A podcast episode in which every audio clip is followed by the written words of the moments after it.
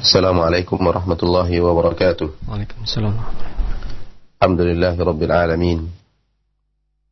والصلاة والسلام على أشرف الأنبياء والمرسلين. نبينا وحبيبنا ورسولنا محمد. وعلى آله وأصحابه أجمعين. أشهد أن لا إله إلا الله وحده لا شريك له. وأشهد أن محمدا عبده ورسوله. صلى الله عليه وعلى آله وأصحابه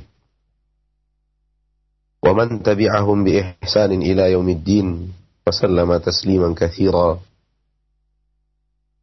يا أيها الذين آمنوا اتقوا الله حق تقاته ولا تموتن إلا وأنتم مسلمون. يا أيها الناس اتقوا ربكم الذي خلقكم من نفس واحدة وخلق منها زوجها وبث منهما رجالا كثيرا ونساء. واتقوا الله الذي تساءلون به والأرحام. إن الله كان عليكم رقيبا. يا أيها الذين آمنوا اتقوا الله وقولوا قولا سديدا.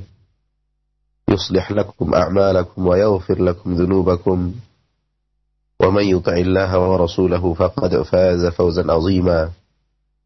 أما بعد فإن أصدق الحديث كتاب الله وخير الهدي هدي محمد صلى الله عليه وسلم وشر الأمور محدثاتها فإن كل محدثة بدعة وكل بدعة ضلالة وكل ضلالة في النار.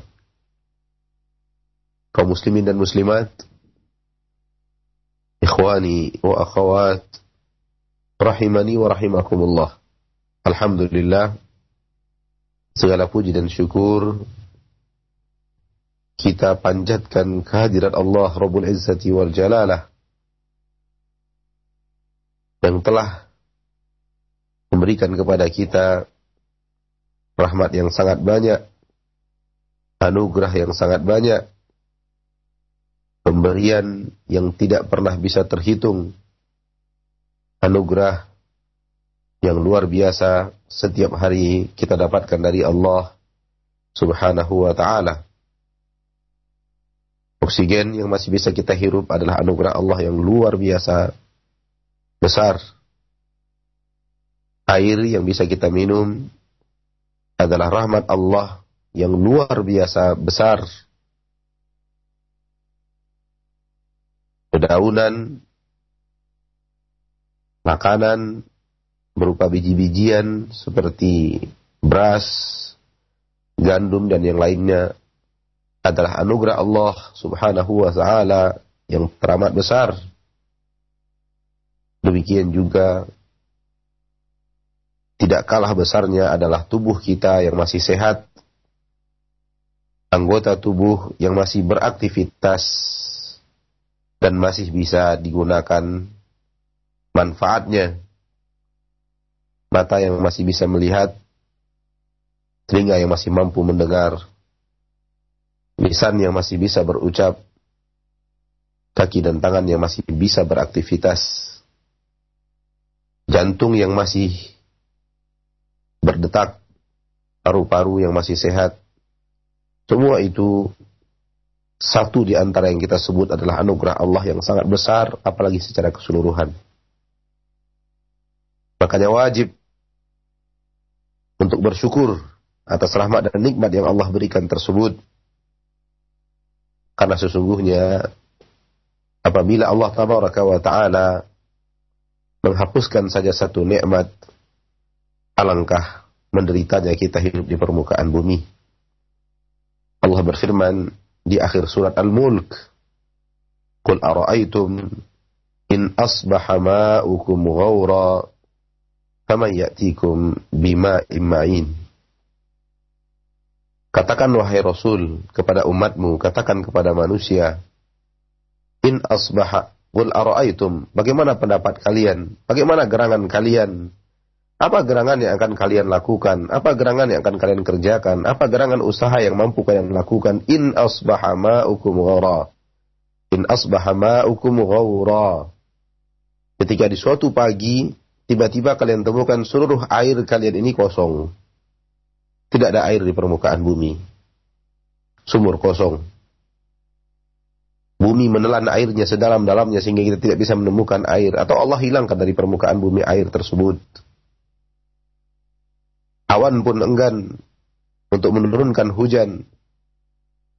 Sehingga bumi kering kerontang tiba-tiba di suatu pagi. Fama ya'tikum bima. Siapakah yang mampu mendatangkan kalian untuk kalian? Siapakah yang mampu mendatangkan untuk kalian air yang mengalir? Dalam ayat ini Allah menyuruh kita untuk merenung sedalam-dalamnya akan besarnya rahmat dan nikmat air yang Allah berikan kepada kita. Lihat bagaimana ketergantungan hidup kita kepada air. Akan tetapi banyak manusia menyadari ketergantungan hidupnya kepada air. Namun dia tidak menyadari ketergantungan hidupnya kepada yang menciptakan air. Yang mendatangkan air. Yang mewujudkan air yang mengalir di sungai. Yang mewujudkan air yang ada di dalam bumi tidak jauh dari manusia sehingga digali manusia mendapatkan air. Dia sadar tanpa air dia tidak bisa hidup. Namun ada orang yang sadar, tidak sadar bahwa tanpa Allah dia tidak bisa hidup. Kalau kebutuhan kita kepada air begitu hebat, berarti keterbutuhan ke kebutuhan kita dan ketergantungan kita kepada pencipta air pasti lebih hebat. Karena air tidak datang begitu saja. Air di sungai tidak mengalir begitu saja. Dia mengalir dengan aturan sang pencipta. Ada yang membuatnya mengalir. Ada yang membuatnya bertahan di permukaan bumi.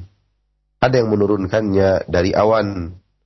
Allah berfirman, Afara'aitumul ma'a alladhi tashrabun. Antum anzaltumuhu minal muzni. Am munzilun. Tidakkah kalian melihat kepada air yang kalian minum? Apakah kalian yang menurunkannya dari awan? Ataukah kami yang menurunkannya untuk kalian? Kita begitu tergantung kepada oksigen. Sadarkah kita bahwa ketergantungan kita kepada yang menciptakan adanya oksigen di udara lebih besar daripada ketergantungan kita kepada oksigen tersebut? Mari, ma'asyarul muslimin dan muslimat. Pada pertemuan yang lalu, kita telah berbicara keimanan kepada Allah dari sisi yang kedua, yaitu sisi rububiyah Allah atas hamba-hambanya. Bahwa Allah subhanahu wa ta'ala pencipta segalanya. Allah subhanahu wa ta'ala pemilik segalanya. Allah subhanahu wa ta'ala yang menghidupkan dan mematikan seluruhnya Allah Subhanahu wa taala yang mengatur perjalanan hidup di dalam kehidupan ini semuanya Allah Subhanahu wa taala yang telah menumbuhkan Allah Subhanahu wa taala yang telah menghadirkan Allah Subhanahu wa taala yang telah menganugerahkan Allah Subhanahu wa taala yang telah memberikan segala-galanya untuk manusia. Huwa alladhi khalaqa ma fil ardi jami'a. Dialah Allah yang telah menciptakan untuk kalian apa-apa yang ada di permukaan bumi jami'an semuanya.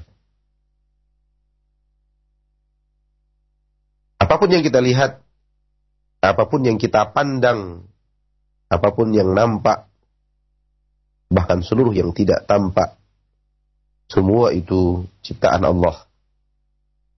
Allah anugerahkan kepada manusia untuk bisa mereka jadikan seluruh anugerah itu sebagai sarana untuk menghambakan diri mereka kepada Allah Subhanahu wa taala. Allah berfirman di dalam Al-Qur'an surat Al-Ankabut ayat 77. A'udzu billahi minasyaitonir rajim. Wabtaghi fima ataka Allahu daral akhirah. Raihlah kampung akhirat. Dengan apa diraih? fima atakallah dengan apa-apa yang telah Allah anugerahkan dan berikan kepadamu. Apa yang telah Allah anugerahkan kepadamu, apa yang telah Allah berikan kepadamu, dengan itu, dengan memanfaatkan itu, dengan menggunakan semua itu, raihlah ad-daral akhirah. Kampung akhirat. Di dalam ayat ini dengan tegas Allah menyuruh kita untuk beribadah dengan apa-apa yang telah Allah ciptakan untuk kita. Apa-apa yang telah Allah wujudkan di permukaan bumi ini untuk kita. Jadikan semua itu sarana untuk meraih surga. Jadikan semua itu sarana untuk meraih masa depan yang gemilang. Bukan di dunia. Bukan semata-mata di waktu tua. Bukan semata-mata setelah pensiun. Akan tapi jauh lebih hebat daripada itu. Nanti di kampung akhirat. Ad-darul akhirah. Wa inna ad-daral akhirata lahiyal hayawan. Law kanu ya'lamun. Sesungguhnya kampung akhirat dialah yang sebenar-benarnya kehidupan adapun masa tua masa senja dan masa pensiun adalah masa-masa yang singkat yang manusia terlalu berlebihan memfokuskan hidupnya untuk masa-masa itu. Padahal belum tentu mereka akan sampai kepada masa tua itu. Belum tentu mereka akan sampai ke usia senja. Belum tentu akan mereka akan mencapai usia pensiun. Akan tapi lihatlah 80 persen, ada yang bahkan 90 persen usahanya difokuskan untuk masa-masa itu terlalu berlebihan. Andai usaha yang maksimal tersebut diarahkan ke kampung akhirat, pasti dia akan bertemu dengan kampung akhirat. Ma'asyarul muslimin wal muslimat. Setelah kita berbicara pada pertemuan yang lalu tentang bahagian kedua daripada iman kepada Allah, setelah kita berbicara iman tentang wujudullah, adanya Allah Subhanahu wa taala. Kemudian kita berbicara di poin yang kedua tentang bahwa seluruh yang ada di permukaan bumi ini ciptaannya, miliknya dan di bawah aturannya. Maka pada kesempatan kali ini sesuatu yang sangat terkait dengan pembahasan yang kedua. Kita akan berbicara tentang al-iman bi uluhiyatillahi subhanahu wa ta'ala. Keimanan tentang uluhiyah Allah Rabbul Izzati wal Jalalah. Apa itu uluhiyah? Uluhiyah bermakna penghambaan diri dari hamba untuk pencipta.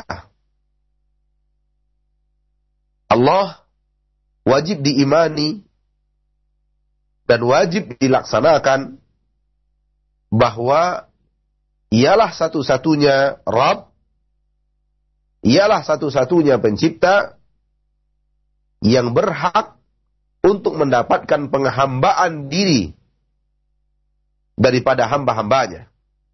Daripada kita, manusia, jin, malaikat, seluruh yang ada di langit dan di bumi. Itulah makna alihaya lahu yang bermakna abada ya'budu. Mengibadati. Uluhiyah peribadatan. Allah harus diesakan, ditauhidkan dalam uluhiyah. Dalam peribadatan. Dalam penghambaan diri. Dia satu-satunya yang harus seluruh yang akan menghambakan diri, menghambakan diri kepadanya. Seluruh yang akan beribadah, beribadah kepadanya saja. Hanya dia yang berhak. Rabbul Izzati wal Jalalah. Wa Rabbul Jabarut. Wal Malakut. Wal Kibriyai wal Azamah. Dialah satu-satunya yang berhak untuk seluruh ibadah di permukaan bumi ini tertuju kepadanya. Apabila ada yang mengarahkan ibadahnya kepada yang lain, maka dia telah keluar dari jalan yang benar. Dia telah keluar dari jalan yang lurus. Dia telah keluar dari agama yang sahih. Dia telah keluar dari syariat yang benar. Qalla am kasur. Boleh jadi keluarnya banyak atau keluarnya sedikit. Tergantung sejauh apa dia melakukan penghambaan diri bukan kepada Allah semata.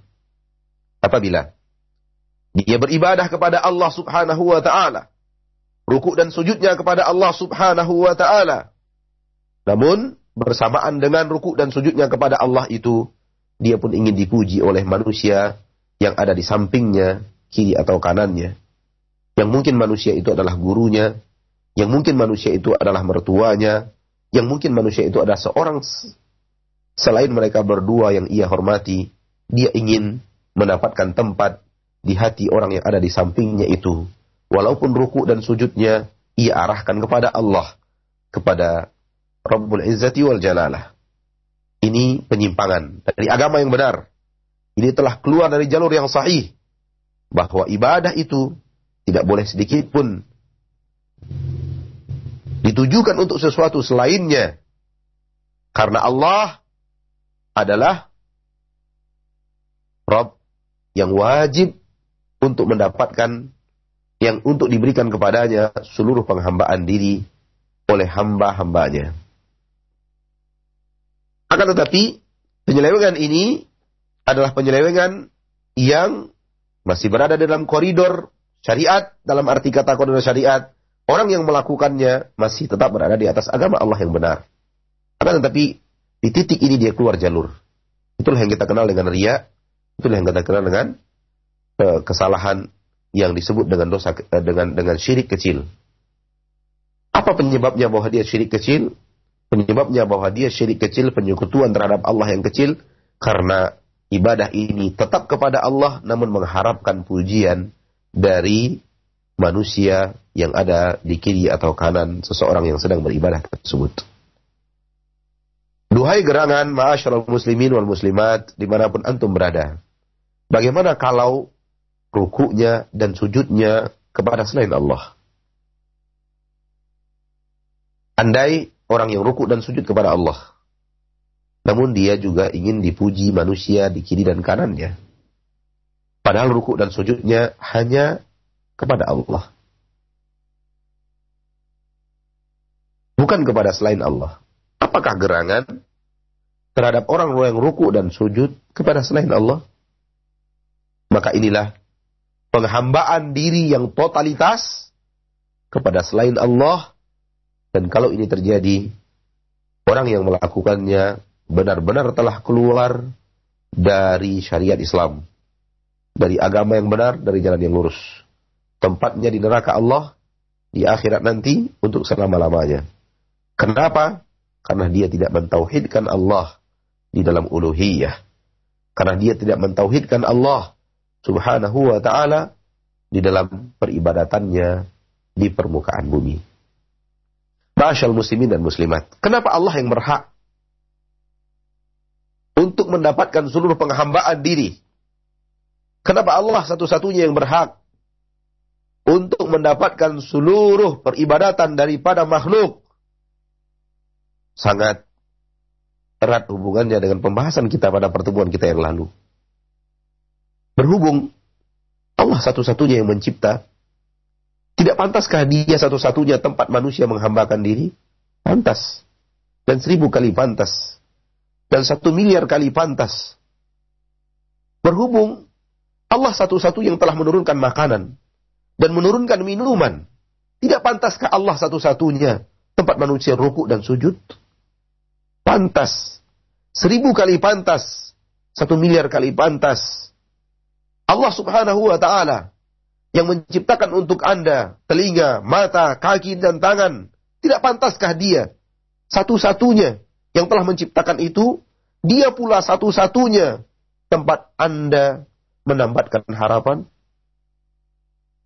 pantas seribu kali pantas, semiliar kali pantas. Tidak ada yang mencipta untuk Anda apa pun kecuali Dia. Maka seluruh penghambaan diri Anda pantasnya untuknya. Tidak ada yang mendatangkan nikmat sekecil apa pun kecuali Dia dalam hidup Anda.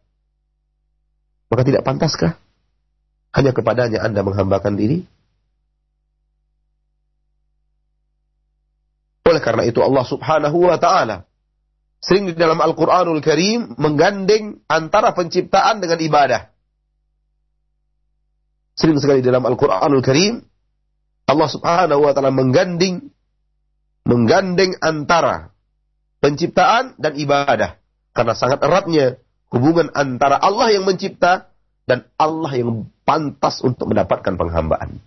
Allah berfirman dalam surah Az-Zariyat, Wa ma khalaqtul jinna wal insa.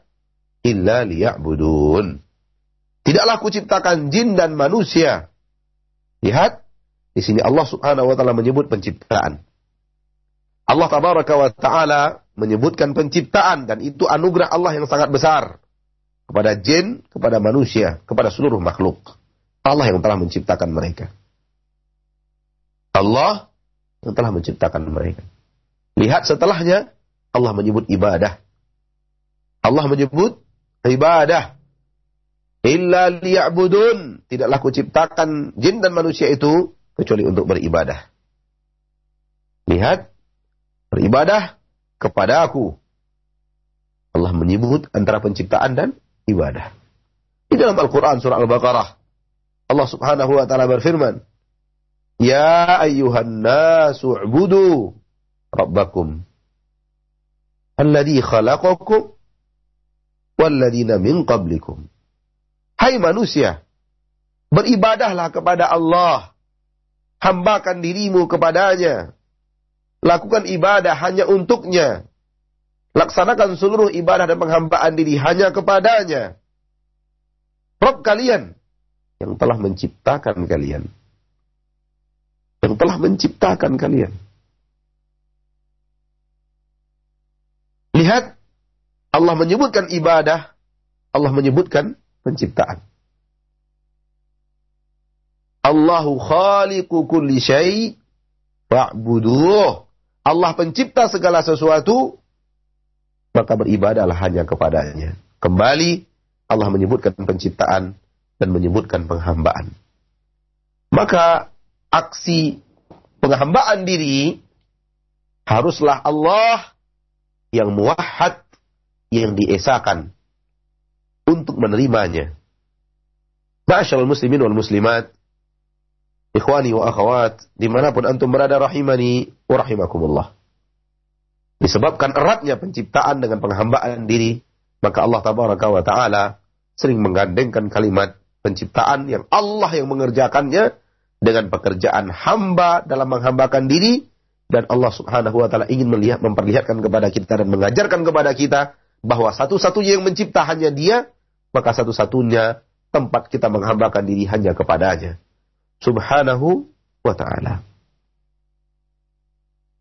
Dari sisi lain, Anda ingin mengingatkan diri Anda pribadi dan kaum muslimin dan muslimat di mana pun antum berada bahwa tauhid ar-rububiyah adalah apabila kita arahkan pembahasan tentang Allah kepada hamba-hambanya. Allah dan apa yang ia lakukan terhadap hamba-hambanya itu adalah seputaran akidah tauhid rububiyah. Lihatlah ketika kita berbicara tauhid rububiyah dan siapa pun yang berbicara tauhid rububiyah semua itu berbicara tentang af'alullah. Perbuatan-perbuatan Allah. Pekerjaan-pekerjaan Allah yang telah ia wujudkan dan dia anugerahkan hasil daripada pekerjaan tersebut kepada kita. Jadi pekerjaan Allah kepada kita. Esakan dia, yakini bahwa dia satu-satunya yang mengerjakan, ia satu-satunya yang memiliki, ia satu-satunya yang mengatur, bahkan ia satu-satunya yang mencipta, mewujudkan, dan meniadakan. Ini tauhid rububiyah. Af'alullah ila khalqih. Perbuatan-perbuatan Allah kepada hamba-hambanya. Adapun mengesahkan Allah dalam tauhid uluhiyah sebaliknya. Apa yang akan dikerjakan hamba kepada Allah. Jadi kalau tauhid rububiyah, pengesaan Allah dalam perbuatannya kepada hamba-hambanya, adapun tauhid uluhiyah kebalikannya. Pengesaan Allah pengesaan Allah Subhanahu wa taala di dalam seluruh yang dibuat oleh hamba-hambanya, seluruh yang dikerjakan oleh hamba-hambanya di dalam ibadah kepada Allah. Sebagaimana Allah harus diesakan dan wajib diesakan dalam perbuatannya kepada hamba-hambanya, maka hamba-hambanya juga wajib melakukan pengesaan Allah satu-satunya la ilaha illallah di dalam seluruh perbuatannya dalam hal ibadah hanya kepada Allah Subhanahu wa taala. Apabila seorang insan memahami dua arah daripada tauhid yang kita bicarakan ini, dia akan sangat mengerti di mana posisi tauhid rububiyah dan di mana posisi tauhid uluhiyah. Dan di dalam tauhid uluhiyah ini itulah inti daripada makna la ilaha illallah. Apabila ikhwani wa akhwati fid din masih mengingat pembicaraan kita tentang la ilaha illallah. Di awal-awal mukaddimah kitab ketika beliau membahas ketika beliau memberikan mukaddimah dan tentang la ilaha illallah, kita pun menjabarkan makna la ilaha illallah sebatas kekuatan kita pada kesempatan kali itu dan sebatas apa yang Allah mudahkan bagi kita pada kesempatan itu, maka itulah makna la ilaha illallah bahwa hamba ini berbuat dalam seluruh ibadahnya hanya kepada Allah Subhanahu wa taala. Maka la ilaha illallah mencakup seluruh perbuatan hamba yang merupakan ibadah dilakukan hanya kepada Allah.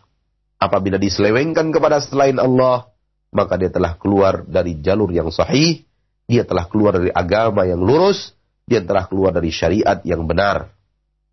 Khwani wa akhwati fiddin, rahimani wa rahimakumullah. Sebuah pertanyaan mungkin datang dan timbul. Ada empat poin tentang keimanan kepada Allah subhanahu wa ta'ala. Walaupun yang satunya kita belum masuk yaitu Tauhid. Asma wa sifat. Namun tiga pembicaraan paling tidak telah kita bicarakan. Yaitu Tauhid mengesahkan Allah subhanahu wa ta'ala. Keimanan kepada Allah subhanahu wa ta'ala tentang adanya Allah. Tentang rububiyah Allah. Tentang uluhiyah Allah. Tentang asma wa sifat. Namun kenapa? La ilaha illallah hanya tertuju kepada tauhid uluhiyah. Atau yang sebagian ulama juga sering menyebut dengan tauhid al-ibadah. Tauhid ibadah. Tauhid uluhiyah juga sering disebut dengan tauhid ibadah. Sebagian lain menyebutnya dengan tauhid talabi dan berbagai macam, berbagai macam istilah para ulama. Namun menunjukkan kepada satu makna yang sama. Di zaman kita sekarang lebih masyhur disebut dengan tauhid al-huluiyah sebagaimana juga dulu di masa-masa dahulu sering disebut dengan tauhid uluhiyah tersebut. Namun kadang-kadang ulama menyebut dengan tauhid ibadah, tauhid talabi dan yang lainnya. Ikhwani fid din wa akhwati fid din rahimani wa rahimakumullah. Kenapa la ilaha illallah hanya seolah-olah seolah-olah hanya membahas tauhid uluhiyah. Karena tauhid rububiyah dan tauhid asma wa sifat akan melahirkan tauhid uluhiyah yang sahih. Apabila orang telah benar dengan tauhid dalam tauhid rububiyah dan orang telah benar dengan tauhid asma wa sifat, maka akan lahirlah tauhid uluhiyah yang sahih. Maka tauhid uluhiyah adalah inti. Apabila tauhid uluhiyah telah terwujud dengan benar, bahwa seorang hamba benar-benar telah menghambakan dirinya kepada Allah, seorang insan benar-benar telah menjadi hamba Allah, tidak mungkin dia tidak memiliki tauhid rububiyah. Dan tidak mungkin dia tidak memiliki tauhid asma wa sifat. Maka intisari daripada tauhid adalah la ilaha illallah. Kenapa orang beribadah kepada Allah? Karena dia tahu Allah yang menciptakannya. Kenapa dia ruku dan sujud kepada Allah? Karena dia tahu Allah subhanahu wa ta'ala yang telah mendatangkan nikmat kepadanya. Kenapa dia ruku dan sujud kepada Allah? Karena dia tahu bahwa Allah melihat seluruh aktivitas perbuatannya. Dan dia ingin dilihat oleh Allah dalam keadaan beribadah. Maka sesungguhnya ketika la ilaha illallah, kalimat yang paling agung di seluruh langit dan bumi ini, berbicara tentang rububiyah, kata para ulama, yatadammanu tauhid rububiyah. Dia mencakup akan makna rububiyah. Dan adanya tauhid rububiyah, kata para ulama, yastalzimu tauhid al-uluhiyah. Adanya tauhid rububiyah menuntut menuntut adanya tauhid uluhiyah. Kalau Anda sudah yakin dia yang mencipta, maka Anda harus beribadah kepadanya. Oleh karena itu, ketika tauhid rububiyah, orang-orang kufar Quraisy tidak mendatangkan tauhid uluhiyah, mereka tidak dianggap muslim. Dan Rasul kita memerangi mereka. Padahal dengarkan firman-firman firman Allah tabaraka wa taala di dalam Al-Qur'an. Allah Subhanahu wa taala berfirman tentang orang Quraisy. Wala in sa'altahum man khalaqa samawati wal ard la yaquluna Allah. Kalau kalian bertanya kepada mereka siapa yang menciptakan langit dan bumi, mereka mengatakan Allah. Di dalam ayat yang lain surat Yunus Allah Subhanahu wa taala berfirman, "Qul limanil ardu wa man fiha." Milik siapa langit dan bumi dan seluruh yang ada di dalamnya? Saya lillah. Mereka akan berkata punya Allah, milik Allah. Tapi ketika tauhid rububiyah tersebut tidak mendatangkan tauhid uluhiyah, mereka tidak dianggap muslim. Dan Allah tabaraka wa taala menyuruh nabinya untuk memerangi mereka. Oleh karena itu orang yang sudah sampai kepada tauhid rububiyah dia sebelumnya telah memiliki tauhid uluhi. Orang yang telah sampai kepada tauhid uluhiyah, dia sebelumnya telah menguasai tauhid rububiyah dan tidak sebaliknya. Masyarul muslimin dan muslimat, oleh karena itu la ilaha illallah munsabbun terfokus kepada penghambaan diri seorang hamba dalam seluruh aktivitas ibadah yang dia kerjakan di permukaan bumi hanya kepada Allah. Anda mau salat hanya kepada Allah. Mau puasa hanya kepada Allah. Mau haji hanya kepada Allah. Mau mau zakat hanya karena Allah. Mau berdakwah hanya karena Allah. Mau tersenyum hanya kepada Allah. Karena Allah. Mau memberi makan anak anak yatim dan miskin walaupun bukan zakat hanya karena Allah, jangan karena yang lainnya. Mau menuntut ilmu hanya karena Allah. Mau berbakti kepada orang tua hanya karena Allah. Mau mencari nafkah yang halal untuk anak dan istri, lakukan karena Allah mau menjalankan aktivitas-aktivitas harian dalam mencari nafkah dan mencari rezeki di permukaan bumi, lakukan karena Allah Subhanahu wa taala. Lakukan seluruh itu karena Allah. Apabila seseorang di dalam kehidupan beribadahnya telah melakukan semuanya karena Allah, maka dia telah melakukan sebuah poin iman kepada Allah yang luar biasa. Dan dia akan menjadi hamba Allah yang ia dicintai oleh Allah subhanahu wa ta'ala. Dia akan menjadi hamba Allah yang benar-benar diakui oleh Allah telah menghambakan dirinya kepada Allah. Dan kelak, disebabkan oleh karena dia telah menghambakan dirinya kepada Allah, dia yang berhak untuk dimuliakan Allah. Dengan Allah masukkan dia ke dalam surganya. Allah berfirman, Ya ayyatuhan nafsul mutmainnah. Irji'i ila rabbiki radiyatan mardiyah. Fadkhuli fi ibadi. Masuklah kamu ke dalam golongan hamba-hambaku. Masuklah engkau, wahai roh yang tenang, jiwa yang bersih, jiwa yang suci. Masuklah engkau ke dalam kelompok hamba-hambaku.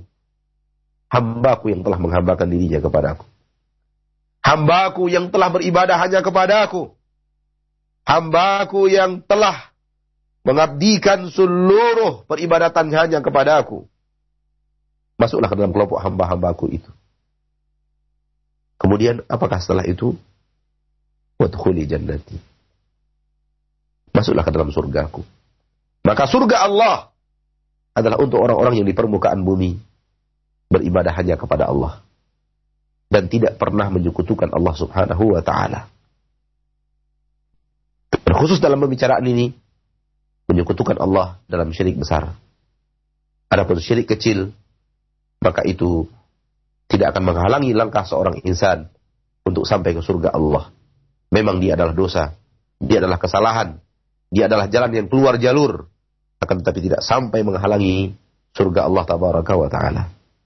Namun yang kita maksud akan menghalangi orang dari surga Allah apabila dia dalam melakukan hal peribadatan. Dia tidak berikan kepada Allah dalam ibadah-ibadah yang akan masuk ke dalam.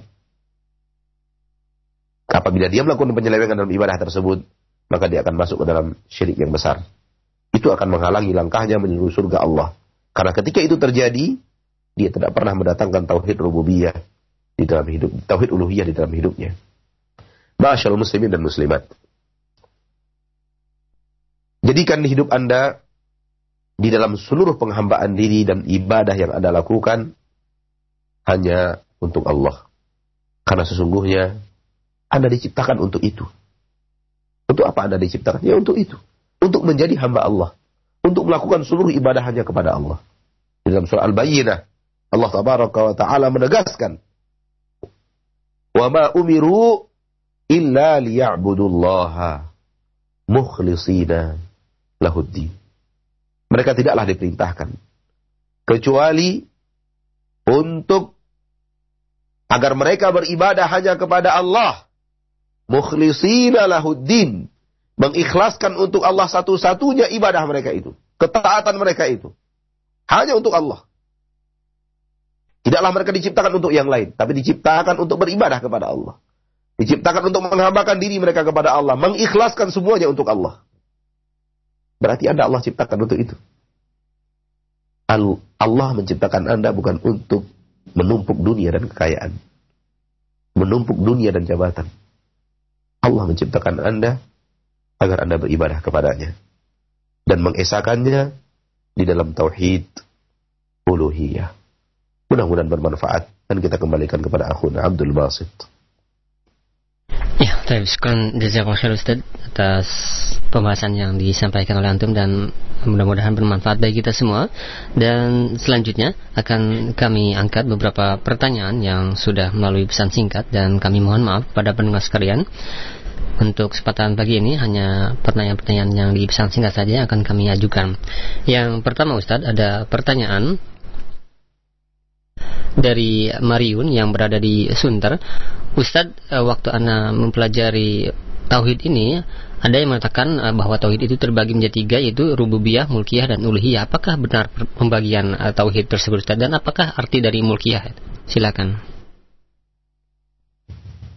Masyal muslimin wal muslimat. Tauhid mulkiyah atau sebahagian menyebutnya dengan tauhid hakimiyah yang dimasukkan ke dalam pembahagian tauhid. Baik dijadikan sebagai tauhid yang keempat setelah tauhid rububiyah, uluhiyah dan asma wa sifat. Mereka memasukkan yang keempat tauhid mulkiyah atau tauhid hakimiyah. Apatah lagi seperti yang ditanyakan oleh saudara kita yang bertanya, malah dimasukkan ke dalam tauhid yang tiga menyingkirkan tauhid asma wa sifat. Hal ini tidak benar. Batil. Disebabkan tauhid mulkiyah bahwa Allah pemilik seluruh langit dan bumi bahwa Allah adalah raja seluruh langit dan bumi tidak pantas untuk menjadi berdiri sendiri sebagai tauhid. Karena dia masuk ke dalam tauhid rububiyah. Ketika kita meyakini Allah pemilik langit dan bumi seluruhnya. Allah lah raja langit dan bumi secara keseluruhannya. Bukankah itu masuk ke dalam tauhid rububiyah? Kenapa dia harus dikeluarkan? Kenapa dia harus tidak tergabung di dalam tauhid rububiyah? Suatu hal yang salah dalam hidup Anda adalah membedakan sesuatu yang sama atau menyamakan sesuatu yang berbeda mengelompokkan yang sama, namun Anda buatkan dua kelompok. Itu salah. Anda buat dua bahagian, padahal dia ter, ter, terkumpul dalam satu bahagian. Itu salah. Atau dua yang berbeda, lalu Anda campur baurkan. Itu juga salah. Yang benar adalah letakkan segala sesuatu pada posisinya yang sahih. Oleh karena itu, para ulama, ahlu sunnah wal jamaah, ketika istiqra ayat-ayat Allah, sunnah-sunnah Rasulullah, mereka melihat bahwa pembagian pembahagian daripada pengesaan Allah dari tiga sudut. Dan itu ter, memiliki ratusan ribuan dalil. Tauhid rububiyah mempunyai ribuan dan ratusan dan ribuan dalil. Tauhid uluhiyah memiliki ratusan dan ribuan dalil. Tauhid asma sifat pun demikian sebuah kelompok besar yang memiliki dalil-dalil yang segudang dalil yang sangat banyak yang bisa kita bawakan. Andai waktu kita dari sekarang untuk membaca satu demi satu dalil-dalil tersebut sampai malam kita tidak habis waktu. Tidak cukup waktu kita untuk membacakan dalil itu.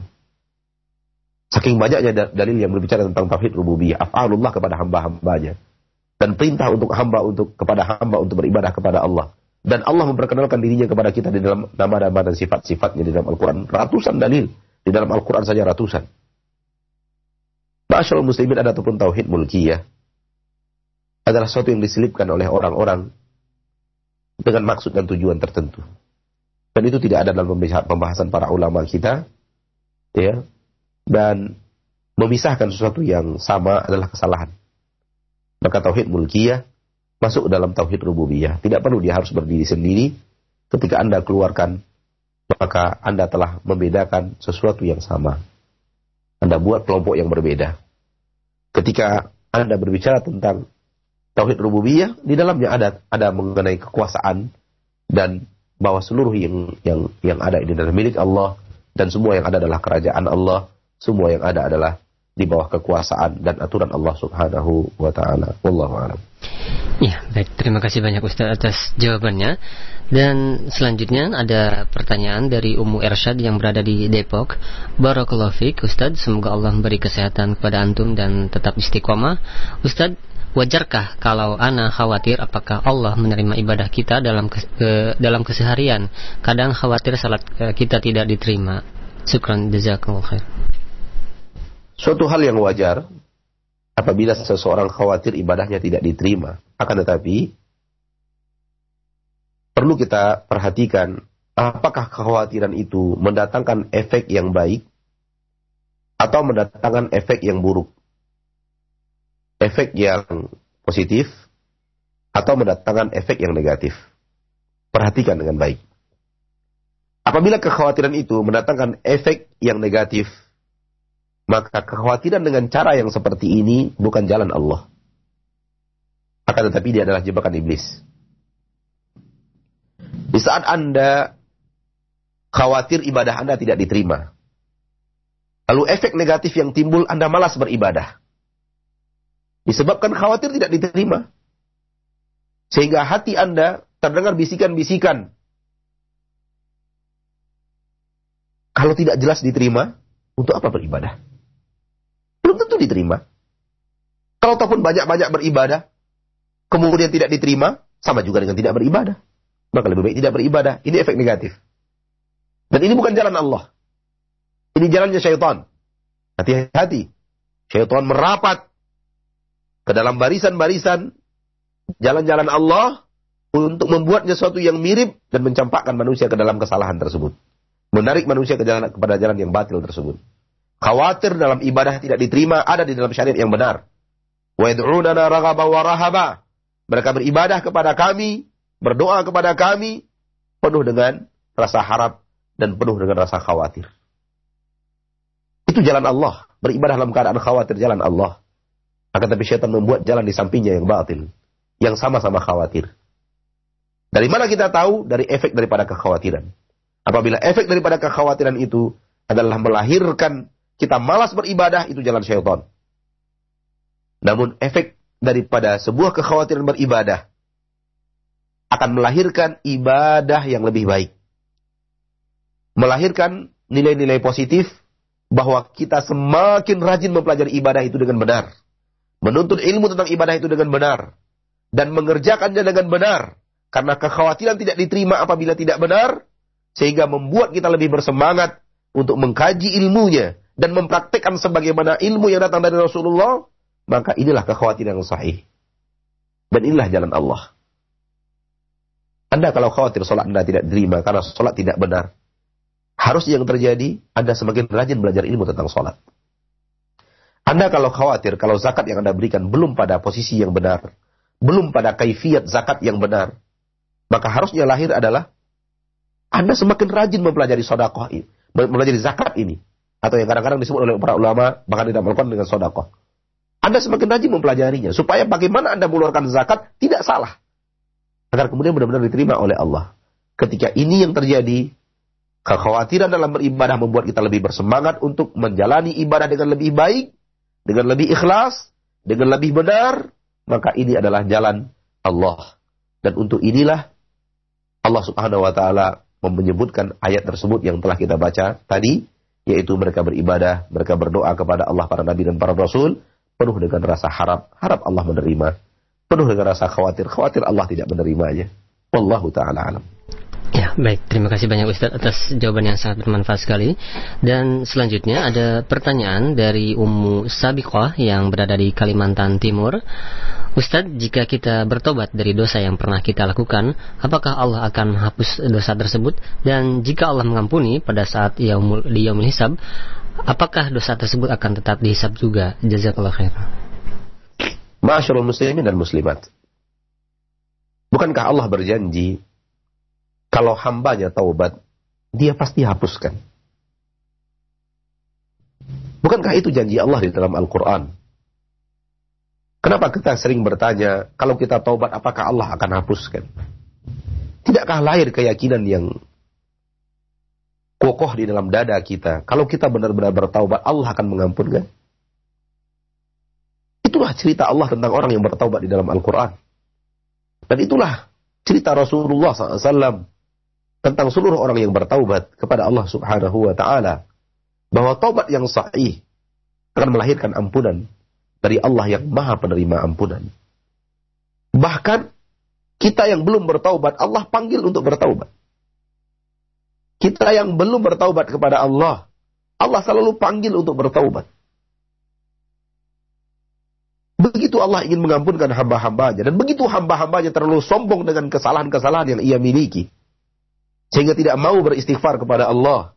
Tidak mau minta ampun kepada Allah. Tidak mau ruku dan sujud kepada Allah. Padahal dia memiliki dosa yang banyak. Allah yang kita bermaksiat kepadanya mem memanggil kita untuk bertaubat. Memanggil kita untuk ia ampunkan dosa dan kesalahan kita. Dan kita lalai. Kalau demikian adanya, maka tidak pantas kita bertanya kalau kita bertobat akankah Allah ampunkan? Pasti Allah ampunkan kalau kita bertobat. Kalau benar-benar bertobat Allah tidak akan pernah ingkar janji. Inna Allah la yukhliful mi'at. Allah tidak akan pernah mengingkari janjinya. Allah berfirman di dalam Al-Quran tentang taubat di dalam surah At-Tahrim. Ya ayyuhalladzina amanu tubu ilallahi taubatan nasuha. Asa rabbukum an yukaffir ankum sayyi'atikum wa yudkhilakum jannatin tajri min tahtiha al-anhar dan seterusnya. Yauma la yukhzillahu an-nabiyya walladzina amanu ma'ah Masyaallah muslimin dan muslimat. Akan tetapi permasalahannya adalah permasalahan adalah kita tidak tahu diterima atau tidak. Tapi kalau seorang taubat, apakah Allah terima? Allah terima. Allah terima. Permasalahannya adalah sekarang kita sudah bertaubat. Apakah taubat kita sudah sahih? Apakah taubat kita telah benar? Apakah taubat kita sudah pada taubat yang sesungguhnya. Ini yang jadi pembahasan. Apakah kita telah mendatangkan taubat sebagaimana yang diinginkan Allah? Apakah kita telah mengerjakan taubat sebagaimana yang diinginkan oleh syariat Islam? Dan suatu barang pasti, soal terima atau tidak diterima, keputusan yang real, ilmu yang hakiki, ilmu pasti di tangan Allah. Ilmu pasti di tangan Allah subhanahu wa ta'ala. Apabila seorang yang telah bertobat daripada dosa dan kesalahan, yang telah benar-benar bertobat, di akhirat kelak tetap saja dosa-dosanya itu akan ia kenang, akan ia sesali, akan dia khawatirkan, menjerumuskannya ke dalam neraka, dan dia akan cemas dan khawatir luar biasa akan dosa-dosa dosa-dosa dan kesalahannya itu walaupun telah di, di, di, diampunkan oleh Allah Subhanahu wa taala. Karena di akhirat kelak seluruh dosa kita kita ingat, seluruh dosa kita tercatat dan itu akan kita lihat dan kita baca. Sebagaimana firman Allah Tabaraka wa taala, "Faman ya'mal mithqala dzarratin khairan yarah, wa man ya'mal mithqala dzarratin syarran yarah." Namun walaupun kemudian kita ingat Walaupun kemudian kita melihat catatan itu, walaupun kemudian kita penuh dengan kekhawatiran, namun ketika tobat kita telah diterima oleh Allah ketika kita bertobat di dunia, dosa-dosa tersebut tidak lagi berbuah azab. Tidak akan lagi melahirkan azab karena Allah telah hapuskan. Allah mengatakan di dalam hadis-hadis Nabi mengatakan, aku telah tutup kesalahanmu itu di dunia dan hari ini aku ampunkan. Setelah kita mengingatnya, setelah kita membacanya dalam lembaran biografi kehidupan kita yang sangat detail. Di dalam catatan-catatan malaikat yang selalu mencatat seluruh perbuatan kita. Kita baca, kita ingat, kita menyesali, dan kita mengkhawatirkan. Namun, di saat berhisab, Allah ampunkan. Wallahu ta'ala. Semoga kita, saya dan seluruh kaum muslimin dan muslimat yang mendengarkan. Dakwah ini dan mendengarkan. Dan yang juga tidak ada kesempatan tidak belum memiliki kesempatan untuk mendengarnya. Yang serius untuk kembali kepada jalan Allah diampunkan oleh Allah Subhanahu wa taala dan terima taubatnya di sisinya. Amin. Amin. Ya rabbal alamin baik terima kasih banyak Ustaz atas jawabannya dan selanjutnya akan kami angkat pertanyaan yang berasal dari Marni yang berada di Jakarta Barat Ustadz, apabila kita ingat akan amal ibadah kita yang telah kita lakukan, apakah hal, hal tersebut dapat mengurangi keikhlasan kita? Dan bagaimana agar kita benar-benar ikhlas dalam beramal dan beribadah? Dan bolehkah kita mengatakan bahwa saya telah ikhlas melakukan amal tersebut? Mohon penjelasan Ustadz. Masyaallah muslimin wal muslimat, rahimani wa rahimakumullah. Ingat akan perbuatan baik kita. Kalau semata-mata sekedar ingat, maka tidak apa-apa. Bahkan ketika mengingatnya, mengingat amalan yang ikhlas tersebut, kemudian Anda menengadahkan tangan ke langit saya berkata, Ya Allah, aku pernah melakukan ini, melakukan ini, melakukan ini, dan aku ikhlas melakukannya, dan bantu aku dalam mengerjakan ini, mengerjakan ini ke depannya, itu pun boleh Anda lakukan. Ahlu sunnah wal jamaah, di dalam akidah ahlu sunnah wal jamaah, boleh bertawasul kepada Allah dengan menyebutkan amal soleh kita yang telah lalu, yang kita lakukan dengan ikhlas. Boleh, tidak jadi masalah. Sebagaimana cerita tentang tiga orang yang tertutup oleh gua yang diceritakan oleh Nabi Muhammad Wasallam, tertutup pintu gua oleh sebuah batu besar yang tidak sanggup mereka dorong, saking besarnya, dan mereka tidak bisa lewat. Ketiga-tiga mereka berdoa kepada Allah, bertawasul dengan amal soleh mereka, yang satu menyebutkan amanahnya yang luar biasa terhadap pekerjaannya. Yang satu bercerita tentang amanahnya yang luar biasa, baktinya yang luar biasa kepada orang tuanya. Dan yang satu lagi bercerita kepada Allah, menyampaikan kepada Allah tentang amalannya, menjaga dirinya daripada zina yang luar biasa. Rasa takut di saat kemungkinan besar telah terwujud untuk berzina. Masyaallah muslimin dan muslimat dan dengan doanya itu Allah kabulkan dan Allah geser batu tersebut sehingga mereka bisa keluar dari gua yang telah tertutup tersebut. Oleh karena itu, soal ingat sebuah amal soleh yang pernah lalu itu suatu hal yang baik, suatu hal yang boleh, maaf, suatu hal yang boleh. Tapi hati-hati, karena setan selalu mengincar perbuatan kita untuk menarik ke jalan yang tidak benar. Ketika Anda ingat perbuatan-perbuatan Anda, jangan sampai setan berhasil menumbuhkan di hati Anda menumbuh kembangkan di hati Anda ma'asyarul muslimin dan muslimat bahwa amal ini telah banyak. Tidak boleh. Tidak boleh orang merasa bahwa pekerjaannya telah banyak, amal solehnya telah segunung, amal solehnya telah banyak sekali. Ya, karena itu akan membuat anda menjadi pertama malas beribadah lagi karena amal soleh anda sudah banyak. Yang kedua, setan akan bisa juga masuk membuat anda sekali-kali berbuat maksiat apa salahnya. Toh selama ini kita beramal soleh terus. Akhirnya meringankan pekerjaan maksiat. Padahal pekerjaan maksiat itu tidak ada yang ringan, semuanya berat. Oleh karena itu, soal ingat bukan suatu hal yang salah, karena sebagaimana manusia ingat dosa, manusia juga bisa ingat pahala-pahala atau amal soleh yang telah dia lakukan. Wallahu ta'ala Ya, baik. Dan selanjutnya Ustaz, satu pertanyaan terakhir Ustaz ya. Silakan. Ya, ada pertanyaan Ustaz yang berasal dari hamba Allah yang berada di Cikarang. Ustadz, apakah dosa kepada orang tua kita bisa diampuni jika kita benar-benar bertobat dan menyesal padahal orang tua sudah meninggal? Silakan Ustadz. Nah, bahwa kalau kita sudah benar-benar bertaubat, ma'asyarul muslimin dan muslimat, Allah ampunkan. Allah ampunkan. Permasalahannya adalah, apakah kita telah benar-benar bertaubat atau tidak? Dan dosa berbuat uh, durhaka terhadap orang tua ada dosa besar. Walaupun dia belum sampai kepada jenjang dosa syirik. Mereka belum sampai kepada dosa syirik. Dosa syirik, dosa yang paling besar. Kalau kita melakukannya, Allah akan ampunkan. Di dalam Al-Quran surah Al-Isra, kalau Anda tidak khilaf, di ayat 20-an, 23 atau berapa, Anda bisa lihat. Allah bercerita tentang sekelompok daripada jin. Baca ayat itu dan baca tafsirannya. Baca tafsirnya dari para ulama di dalam tafsir Ibnu dan yang lainnya. Ada sekelompok jin yang menggoda manusia berbuat syirik.